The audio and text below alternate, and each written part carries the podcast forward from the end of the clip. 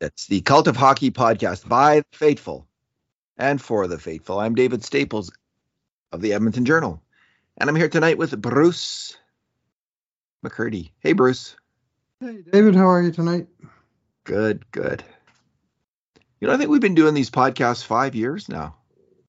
Uh, it seems about right. We used to, we used yeah. to have to go down to the journal and do them in that uh, uh, audio visual room there. So of course we couldn't do them after the games until we figured out how to set it up in a little more relaxed environment than that. You're right. But, but we've been doing games for probably four years now, right? Yeah. Well, tonight's game certainly wiped the sour taste out of everybody's mouth in oil country. It was a four nothing win uh, of the Oilers over the Nashville Predators, and it was as dominating a win as the loss to the Minnesota Wild was underwhelming and um, sad. The Oilers were were that dominating over Nashville. I'd have to say, it's fascinating. The Oilers seem to have have had some pretty good games against Nashville in recent years. No good games against the Wild. Yeah, they seem to, they seem to play well against Nashville. I don't know why that is. Why because you know a lot of people think they're kind of similar teams. I don't. I I don't. The Wilder, I think, personally, I think are a much better team, but that could be shaped by uh, the Oilers' record against them. We've been doing podcasts for since 2016. Wow. Our, plus. our first one. What did you think of the game, just generally? Uh, I thought it was the Oilers were just great right out of the gate, and mm-hmm. they came out. Uh, right on task uh, and uh, took care of business from the get go, took care of the puck, uh, took care of their man. Uh, I I really liked um, Kris Russell's booming check on uh, uh, Marcus Mikael Granlund. yeah, Michael, of course. basically, his first shift in three weeks and he stepped up just as Granlund got the puck, and he just dipped his shoulder right into Granlund's breastbone, and two little guys. But holy moly, that was a big hit. And I thought it really set the stage and sent a message to the other Oilers defensemen. You know, after a game, last game, where they never knocked down a soul in the whole game, I don't think. And Russell said, "Hey boys, do it like this." Boom and uh, I think it just sort of set a take charge example real early. And I'm going to tip my hat to Kris Russell for that. But uh, I won't call it my good thing because there's way too many good things to uh, use it on one one play like that, no matter how delightful. I think uh, I have a Bruce. I have a feeling when the playoffs come around, Kris Russell's going to be in the Oilers lineup. I just mm-hmm. think he adds an element, even though he's not he's not a you know he's not big, so he can't be big. He's little Bobby Clobber. Like he he does play a tough game. He can't be big Bobby Clobber, but he plays that physical defensive game, um, and he still plays it pretty darn well. And I'm betting he'll be in the playoffs, and that may mean a, an 11 and a seven lineup like they went with tonight, which seems to work for the Oilers just fine. Like I don't have a problem with that. So, and then if a defenseman gets hurt, um, you can do that if a defenseman's not playing very well. You can you can go with that. So so this is our two good things, two bad things, and two numbers podcast. Bruce, I'm going to start it off because mine kind of segues into yours a little bit. So sure.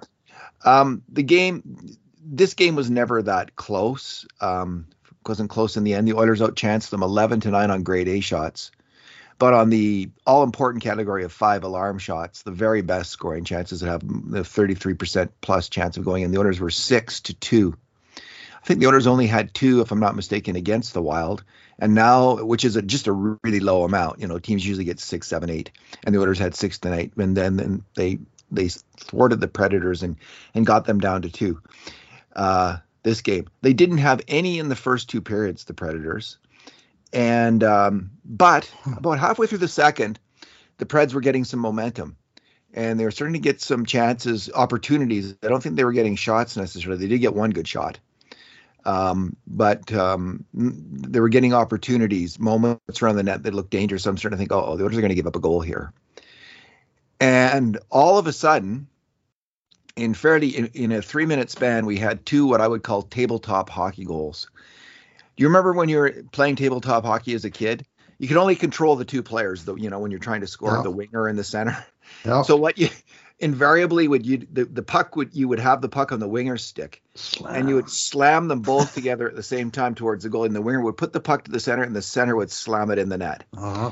the player in the middle of the ice and we had two goals in fa- fairly quick succession for the oilers that were just that on the first one um, so they both featured really great rushes down the wing Uh-huh. passes into the middle and great finishes. So on the first one, um, it was Zach Hyman who charged in there, and it was a really quite a fine rush down the wing, and a really great um, uh, low high pass. That's what I call these passes. You know, going from the uh, below the goal line to the uh, upper slot, and those are very difficult shots for the goalie to stop, even if they end up being from a little further out because um, he's back in his net. He has to be back in his net, respecting the possibility of a wraparound. So you you make that pass, and it's a invariably leads to a grade A shot. And did Leon Draisaitl ever make a fantastic shot I'll on say. that play? It was it was unbelievable. Kind of between the I think it was between the defenseman's legs and over the goalie's pad and off his stick uh, immediately, with a, a, a total eclipse of the sun uh, screened by Zack Kassian in front of the net. So there was three really good plays on that one. Three minutes later, Four to uh, count the punt rebound by uh, Smith Mike that Smith, started right. started the rushing that earned him an assist. indeed. Um, the next one, uh, Leon that. Oh, they took it away. The next one wins. Uh, it's um, Draisaitl who wins a battle, and Kane. He just starts flying down the wing. He really picks up speed and gets going fast, and he puts the puck in the middle of the ice for Darnell Nurse, and Nurse made he he just slammed that home, and it, that was a true tabletop hockey moment. And it was his, it's it's interesting, you know. He he scored um, 16 goals last year in in fewer games, 56 games. Mhm. And everyone was saying that was unsustainable. And it was a high number, right? He had a high shooting percentage for a defenseman. But he's up to nine right Yep. now this year. yeah, I'll get ten. And he'll, you know, so he'll get he'll get double digits goals again Oh, yeah. this year. And um yeah, he's doing okay. He's he's doing okay. And that was a fantastic goal. Um Darnell Nurse has that ability to be a dynamic offensive Also. attacker. He's he's a different kind of attacking defenseman than most defensemen because he attacks kind of like a forward in a way. He he you know goes fast to the net and makes plays and has a hard shot and you know most more defensemen are more like Tyson Barrie or Bouchard kind of slick with the puck with a good outside shot. Nurse makes these kind of offensive forays. This was one of them. He's made a number through this year. They've often Mhm. ended up in key goals for the Oilers, and it happened again tonight. Officially a short-handed goal, eh? Because uh, Buddy came out of the box just as Edmonton was establishing possession, so it was a four-on-four. But the uh, the goal is credited as, as a as a shorty, and the penalty had in fact ended uh, five seconds before it went in.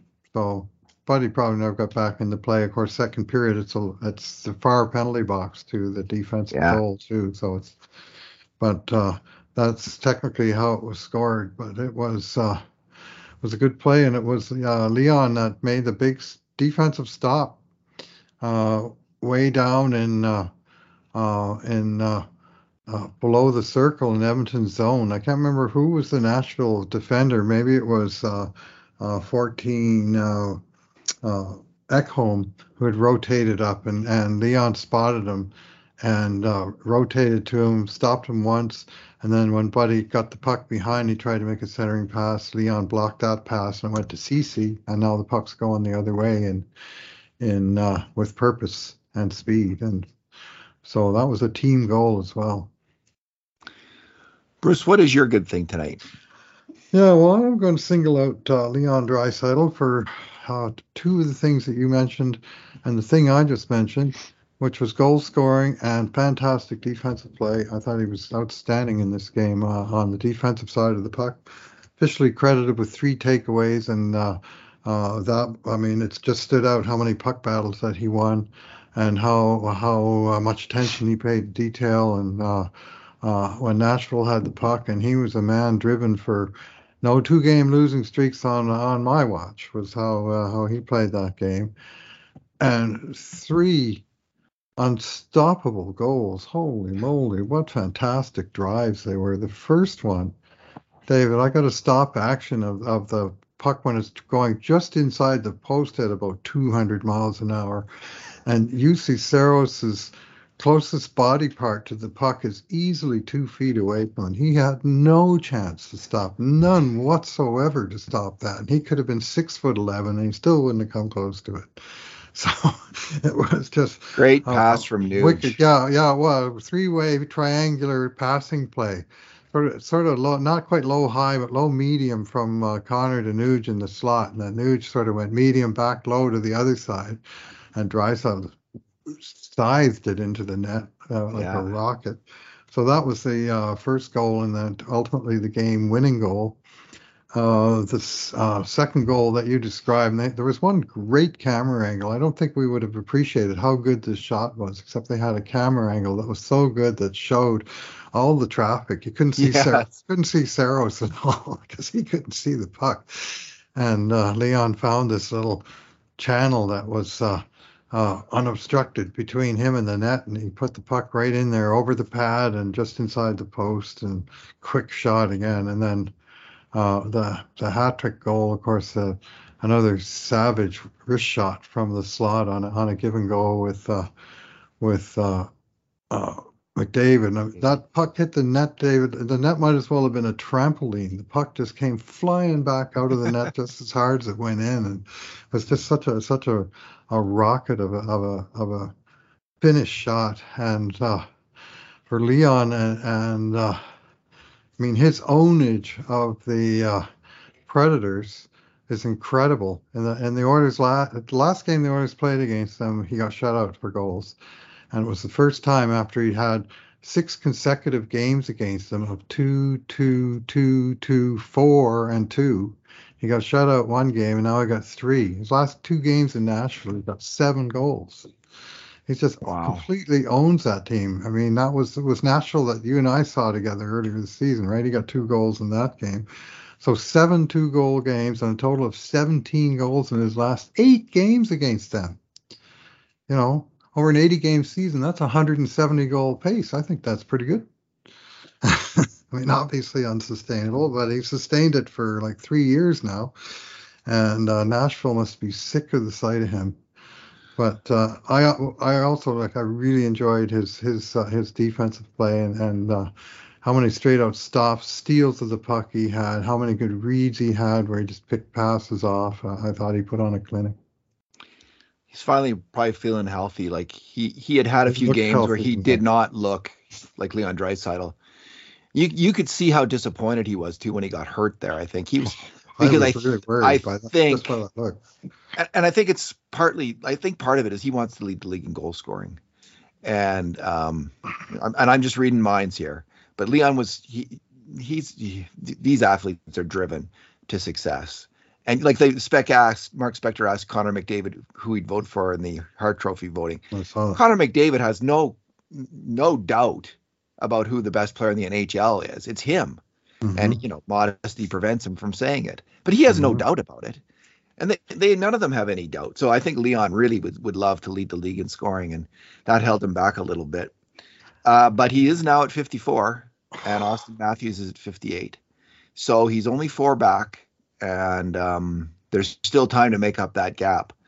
We'll see. He could make it close. I'd love to see that happen. I'd like to see. I'd love to see Leon tie Matthews or, or get ahead of him. But it's an all. it is a long shot, but it's not. Uh, stranger things have happened in hockey. The last Oiler to hit 54 uh, in a season uh, was uh, Craig Simpson, and that's an asterisk job because he got 13 in Pittsburgh and 41 in Edmonton uh, to get to uh, uh, to get to 54 goals that that year. Wait a minute, he got 43 in Edmonton, got to 56 goals. That was so Leon hasn't quite got to there yet, but he was the last guy to be that number. The guy, last guy to score 54 as an Oiler, I believe, was Glenn Anderson. And uh, oh, geez, we're going way you know, back. Yeah, yeah, yeah. Like it's uh, it's uh, it's a, it's a major feat. It's not just 50. Like he's he's blown through the ribbon of 50 goals and keeping right on right on going and uh, with uh, with an exclamation point tonight. So okay, which um, I got a quiz question for you, Bruce. This is yeah. which all-time stat in the NHL for regular NHLers does Craig Simpson possess? Oh, best shooting percentage, regular season and playoffs. Correct. And at regular season, he's the all-time best. In the playoffs, he's the all-time best by 10%. 10%. He's 30, 31 point something, and the, the all-time list, at least last time I checked, unless there's some recent hot shot, and it's pretty hard to shoot over 20% in the playoffs these days.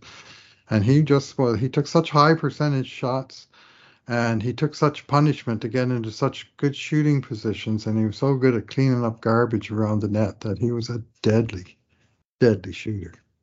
23% in the uh, 23.7% in the regular season Mm-hmm. was his uh, shooting percentage. I'm just trying to find the playoffs here. Oh, to see playoffs 34% Oh, shooter one out of three. One out of three. wow boy he had the, and then there was that one great of course in the 1989-90 playoffs he was with messier and um, Anderson. anderson in that on that line that, was the oilers top line and he scored 16 goals in 22 games Scored the All right. cup. Scored the cup winner on a behind the back pass from Anderson, where he went in and deked Andy Moog, and one of the Sweeneys fired Simpson right into the net as he depo- made the deposit. So the puck and Simpson himself went into the net in very short order. Very spectacular cup winning goals. One of, one on the short list of most spectacular. he was an outstanding hockey player Mm-hmm. Alrighty. skater too. It turned out. an eventful time in his life um, bruce let's move on to our bad things um, i guess i'll start it off since i started off with the good thing Sure. My bad thing, there was literally almost no bad things from the Oilers in that game. They just played a really solid game, bounce a great bounce back game. Um, so my I got to go all the way to Calgary, and my bad thing was the Calgary Flames tonight. Give Uh, it to him. Frack, buddy, come on. They lose five one to the Golden Knights. It's, it's there's four minutes left in the third period as I'm saying this, and what is up with that? Come on. Like beat that team. Beat the Play- Golden Knights. You know, would have put a stake through their the hearts. Oilers. Yeah, that's right. and lose lose at home to LA Kings and lose at home to Vegas losers. jerk- jerks. Anyway, there's yeah, you're right. There's not much bad from this game. My bad thing is the uh, sort of first two two and a half minutes of the third period. Uh, when Oilers came up with a three nothing lead and just needed to sort of keep doing what they were doing, and Vegas came up with a little push, or not Vegas, so uh, Nashville came up with a little Yeah. push, and a couple good plays. Very nice play by Duchene, uh, who just flat out beat Darnell Nurse one on one and came in and uh, uh, Mike Smith put that away and was like 20 seconds into the third period. And then there was a couple of one guy whiffed a great shot from close range, another guy missed the lot, net yeah. from close range, and then they actually scored a goal uh, that looked like it was going to get him back in the game at 3-1 when uh, uh, Smith couldn't contain a hard shot and the rebound was right in the blue paint and, and Colton Sissons jammed it in. But Oilers' hero and, and possible team MVP, Jeremy Coupal, from the press box called down to the bench that it was another offside challenge that was going to be won by Edmonton. And lo and behold, uh, Monsieur Coupal was correct yet again. I don't know how many he's got right this year. It's got to be at least five. I know He's- two in one game.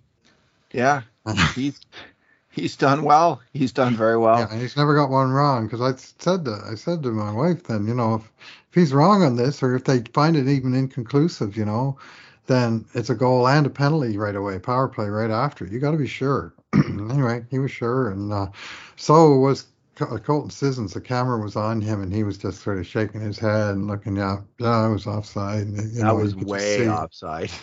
That wasn't uh, close. A lot of them are pretty close. That was Mhm. not one. That Yeah. one was not that close. And once that happened, it was like Edmonton got a second life. They won the face-off. They went down the far end, tooled around down there for a while, and, and all of a sudden it was back. The game was puck was back on their sticks, and the game was back back in their control. And Nashville's little burst uh, was over.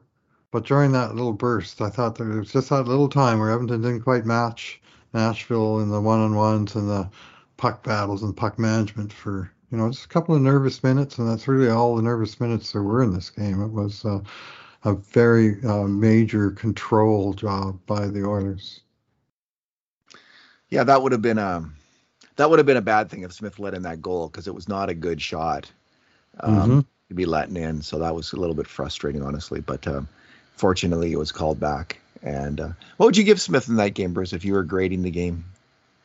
Oh, uh, he got a shutout. Uh, uh, so a minimum, I would grade him an eight. Uh, it's a great game to get a shutout, and they, you know he he had 30 shots. He made a number of very tricky uh, saves. Uh, you know they had uh, I I don't think very many five alarm shots, but they had quite a few grade A's, and he stopped them all. You know, or I mean, it wasn't like he was lucky. He was lucky the one got called back. And otherwise, I thought he was pretty commanding. His puck movement again was good. They gave him an assist one point, took it away. Yeah. And he, uh, yeah, I'd say an eight. I, am not sure he was. Oh, he got Wouldn't enough work to be outstanding, let alone transcendent, which is a ten. But uh, I thought he was. I call that a great game. Shutout on the road against a playoff team. Yep. Yeah. He's been good. He looks good right now, and you know we, we've all had our turn uh, criticizing him, and we all knew that he one day would want to come and stick it down everybody's throat. And uh, right now, he's doing it. Four goals against in four games, four wins, all on the road. Well, good for him, right? Good for him. and a great and a great game-winning pass. That's what we're too. hoping. That's what we're hoping to see from him. Wow. And uh, we're seeing it. Uh, numbers. My number, Bruce, is 5 mm-hmm. and that's the number of Oilers defensemen who kept what I call a clean sheet. Wow, five no seven. mistakes against on a grade A shot at even strength. So that's Bouchard and Keith, uh, Barrie and Kulak, and Kris Russell. Darnell Nurse had a few. Um, mm-hmm. He had, he he was caught out on the Duchene play. Boy, Duchene has really um, revived his career. But and and it's tough for Darnell Nurse. He's always against the best competition. He's always against yep. the Matthew Shanes. So he's he's more prone to get beat, partly because of that. But the other defensemen, after having just a terrible game against the Wild, it was that was mainly the defensemen who were who were breaking mm-hmm. down in that game. And uh, tonight they were just all really super solid. So good for those guys. Good for the defensemen. Uh, may they have many more clean sheets as this season goes along and the playoffs come about. What is your number? Yeah. Yeah. Well, 30 hits the Oilers had tonight. I think they had nine in Minnesota. Yeah. And like I say, I, I, personally, and they mentioned it late in the broadcast as well, I really thought that Russell hit was uh, a significant one. It wasn't just a hit. I thought it really sent a message and and um, uh, sort of set the stage. Anyway, um, uh, my number is 23. We kind of missed this one last game in the disappointment of a five to one loss at Minnesota, and we had some bad, ugly numbers to look at and stuff. But we missed the uh, the record, Edmonton Oilers record power play goal uh, scored to break the shutout in that game by Leon Draisaitl, number 21. And I thought, yeah, we should mention that at some point. And then tonight, of course, he comes up with 22, 23, and now he's sort of uh, again sort of broken through the ribbon and into a into a new realm, setting a Edmonton Oilers record that has stood for 38 years, uh, held by two all-time Edmonton Oilers icons, Wayne Gretzky, who set the original record in 83, 84, and Ryan Smyth, who tied it. Uh, and uh, it stood on the books as the two of them now for 20 years. And now Leon Draisaitl has sort of consistently been a 15, 16 power play goal a year man has upped that ante even more, and he's broken a Wayne Gretzky franchise record, and that does not happen every year, let alone every day. That's a that's no mean feat to have done that. You know, in the year Wayne set that record, most power play goals, he also set the franchise record for most shorthanded goals in the season. Same year, he led the league in both, and and he had 12 shorthand 12 shorthanded goals. Nobody's going to be breaking that one anytime soon, but. Uh, the power play goal record is finally uh, uh, finally gone after uh, after all this time. So uh, another hat tip to you, uh, Leon Draisaitl, for for uh, for setting a new franchise record held by two all-time great Oilers. I think it's fair to c- call Ryan Smyth that in the fullness of time. certainly an iconic Oiler, and uh, Yes. Leon himself is becoming an iconic Oh, Oiler. definitely. Um, yeah, he he is. I mean, this is he's having just a fantastic season. I was just marveling at you know thinking about what all these goals that we've seen. You know, him unleashing that electrifying elec executioner shot, which he did, did again tonight on his first goal. And um, what a what a player! Just I was just thinking about Gretzky too. mhm. Uh, the shorthanded goals got me thinking. There was no one. There has been no one better at on the back check, tracking back on someone, lifting their stick, stealing the puck, getting it, and attacking the net. The Wayne Gretzky. He was so hungry.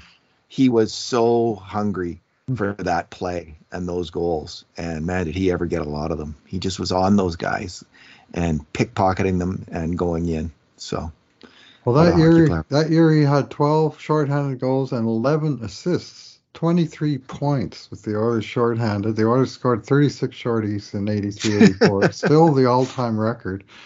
And second, Mm. third, and fourth teams all time are also Edmonton Oilers teams of the 1980s. Like they're they're they were a killer counter-attacking team, and uh, Glenn Sather and the team rightly saw the other team's power play as the time they were most vulnerable to a counter-attack because they're trying to score, of course, on the power play, and they're putting Yeah. out offensive players and uh, Wayne and Jari or Mark or Paul, you know, all those guys would just, you know, you get half a chance, and now it's a two on two or even a two on one going the other way with all kinds of speed and skill going down the ice with the puck. Well, they're going to put some of those away, and they did.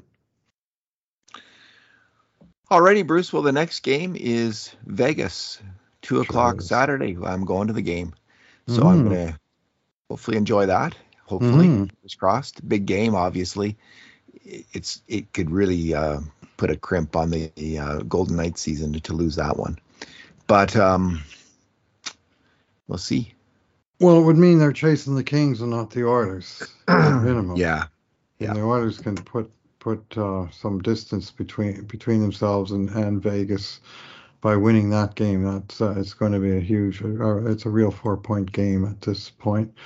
Oilers are in an advantageous position, and they would still be in one even if they were to lose that game. But they could really put the put their put uh, uh, themselves in the catbird seat by winning it. Alrighty, Bruce. Well, thanks for talking tonight. All right. Thanks for listening, everybody. And in the meantime, and in between times, this has been another edition of the Cult of Hockey podcast.